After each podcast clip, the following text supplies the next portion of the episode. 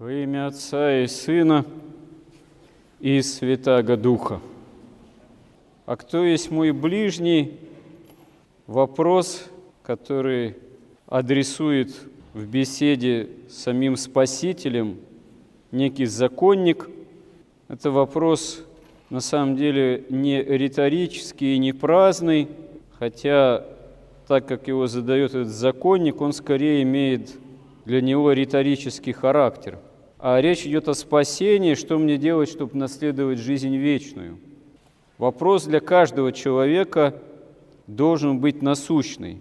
Конечно, не всякий человек вообще этим вопросом задается, не всякий человек жаждет истины, не всякий человек задумывается над тем, что без вечности, без жизни вечной, жизнь, она бессмысленна, скоротечна, и какими ты благами себя не окружай, или какими талантами не обладай, или чем не превозносись, все однажды заканчивается.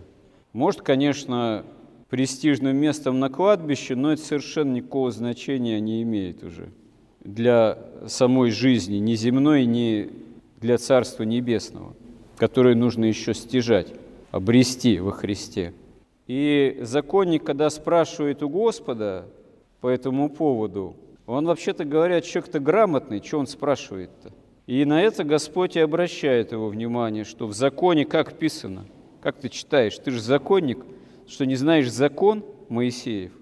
Ну, законник отвечает и правильно отвечает, да, что нужно возлюбить Господа и ближнего своего, как самого себя. Господа всем сердцем, всем помышлением, всей силою. Главное, что в человеке – то, что соединяет человека с Богом. А в принципе, как святые отцы говорят, человек должен всецело соединиться с Богом, стремиться к этому через веру и разум, и чтобы душа была исполнена благодати и сердце. Человек – единое существо, цельное, хотя сложное. Но именно дух в человеке, как высшая способность души, делает возможным для человека быть просвещенным всецело благодатью Божией, иметь общение с Богом. Но это невозможно без обретения, в собственном смысле, любви к Богу, да и другому человеку, не в последнюю очередь, потому что это все взаимосвязано.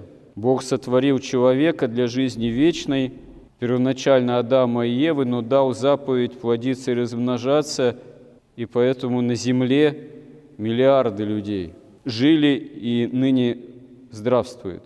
И Господь жаждет всех спасти и всем желает даровать и дарует спасение.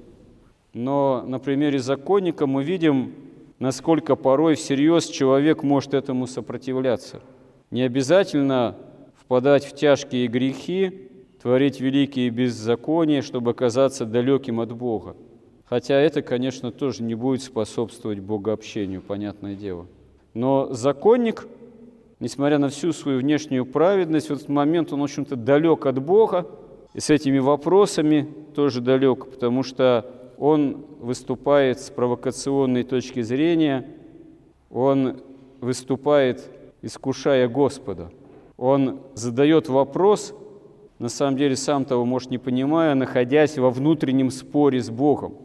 Да, он знает, что есть заповедь о любви к Богу и другому человеку, и Господь говорит, что вот это твори, и будешь недалеко от Царства Небесного, будешь обретать жизнь вечную. Но тот же законник этот вопрос и задает, а кто мой ближний? Он искренне считает, что ближним далеко не всякий человек для него является. Как тот же фарисей молится, «Благодарю Тебя, Господи, что я не таков, как этот мытарь, все, что надо, исполняю» так и этот законник стоит, можно сказать, в такой же позиции, что ну я не как этот там какой-нибудь мытарь. Он что ли мой ближний, я его должен любить, мытаря, бомжа, гаишника там какого-нибудь и так далее. Вот. Ну, к примеру. Да я же лучше, да я же выше, да я же талантливее, да я же праведней, да моя жизнь качественней, так сказать вот, и так далее и тому подобное.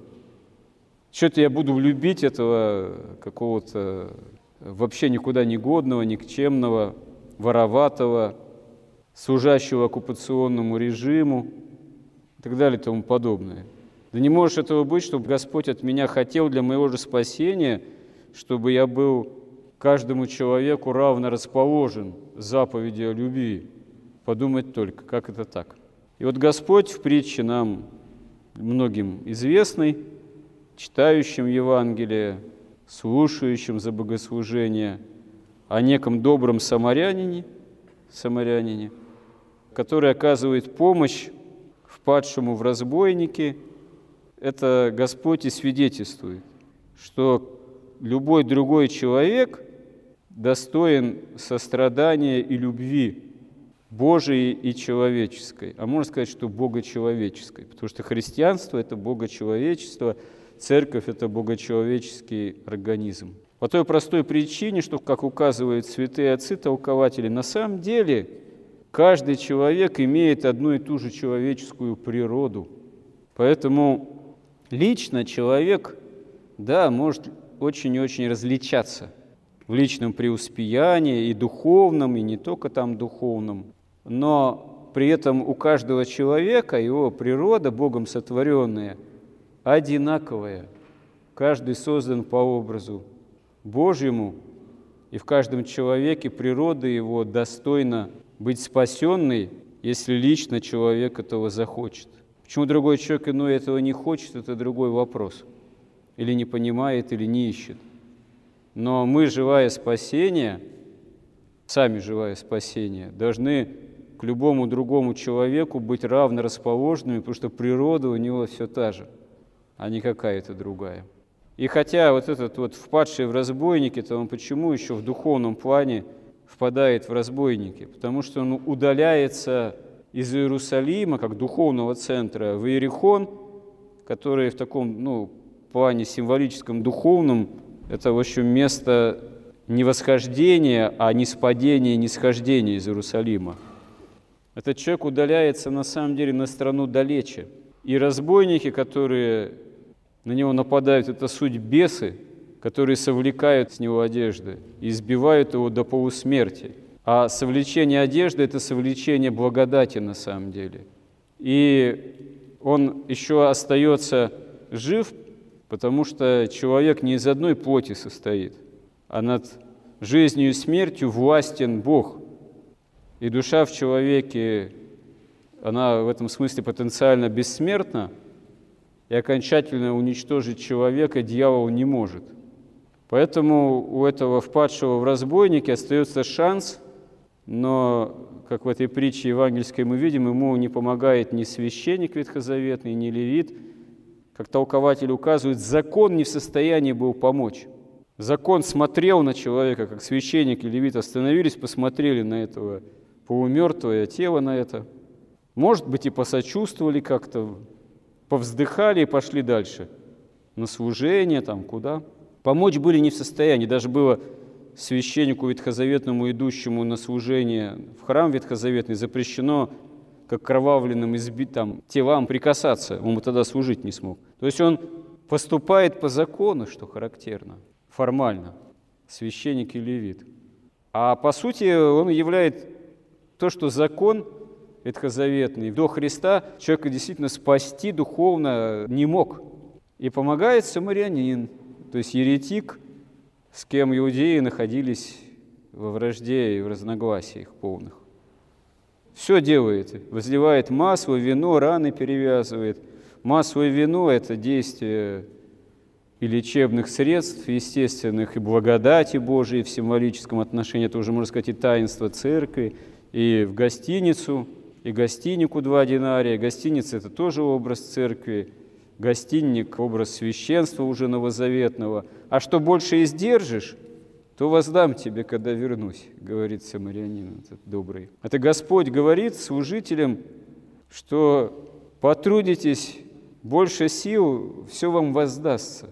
А часто, да, священнику приходится трудиться сверхчеловеческих сил, как бы там ни было – потому что такова жатва Господня. Это не человеческих сил дело. Как бы добродетелен и талантлив священник не был, все равно главное действующая сила, главное действующее лицо – это сам Господь. Хотя, конечно, бывают разные примеры. Обращаясь к образу нашего любимого протерея Дмитрия, кому нынче 40 дней, будет не лишним подчеркнуть, что это образ действительно пастыря доброго, всегда бывшего неизменным в своем служении, никогда не оскудевающего. Это мы должны быть Господу благодарны, что Господь нас сподобил быть этому свидетелями, участниками, что мы действительно это в своей жизни христианской видели. Слава Богу, что нас Он этого сподобил. Но церковь, в принципе, это именно богочеловеческий организм, и если в каждом человеке, нуждающаяся в спасении человеческая наша природа, она неизменна, то тем более неизменно действие божественной благодати и божественной правды применительно к любому из нас. Применительно к любому из нас, как грешнику.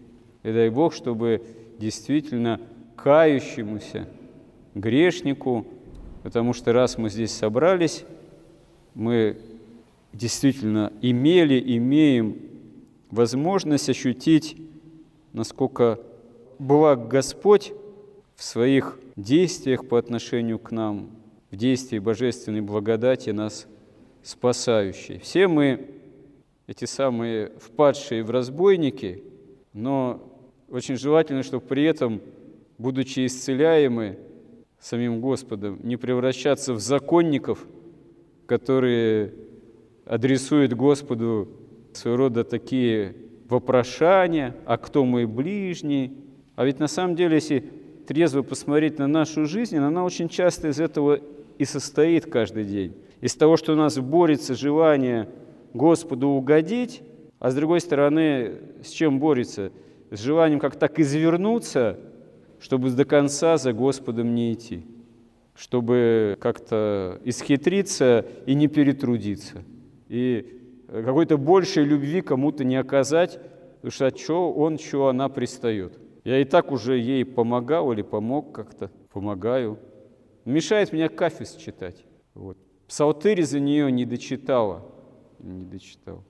Ну и так далее. Но это так, немножко, может быть, упрощенно, огрубленно, но ведь на самом деле именно часто такие чувствования и мотивации борют нас – борют в нас желание действительно Господу послужить. А чтобы действительно Господу послужить, надо не за себя неприкосновенного какого-то любимого цепляться, а учиться с полной отдачей к этому относиться. Вот опять же, зная отца Дмитрия, ну, представленного ну, около 30 лет, я не могу вспомнить, чтобы вот он как-то проявилось что-то в нем – чтобы говорил о том, что вот он не с полной отдачей относится.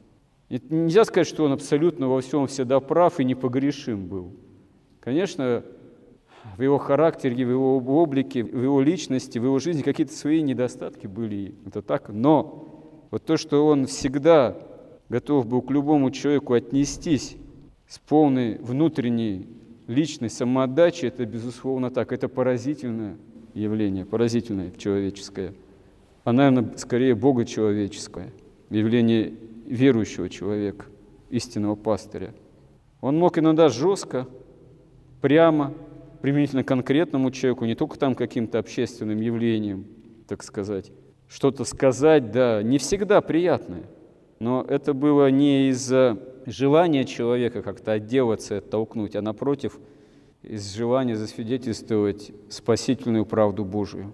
И этот пример нам дает возможность учиться настоящей жизни именно по Евангелию, во Христе, если мы этого захотим. Аминь.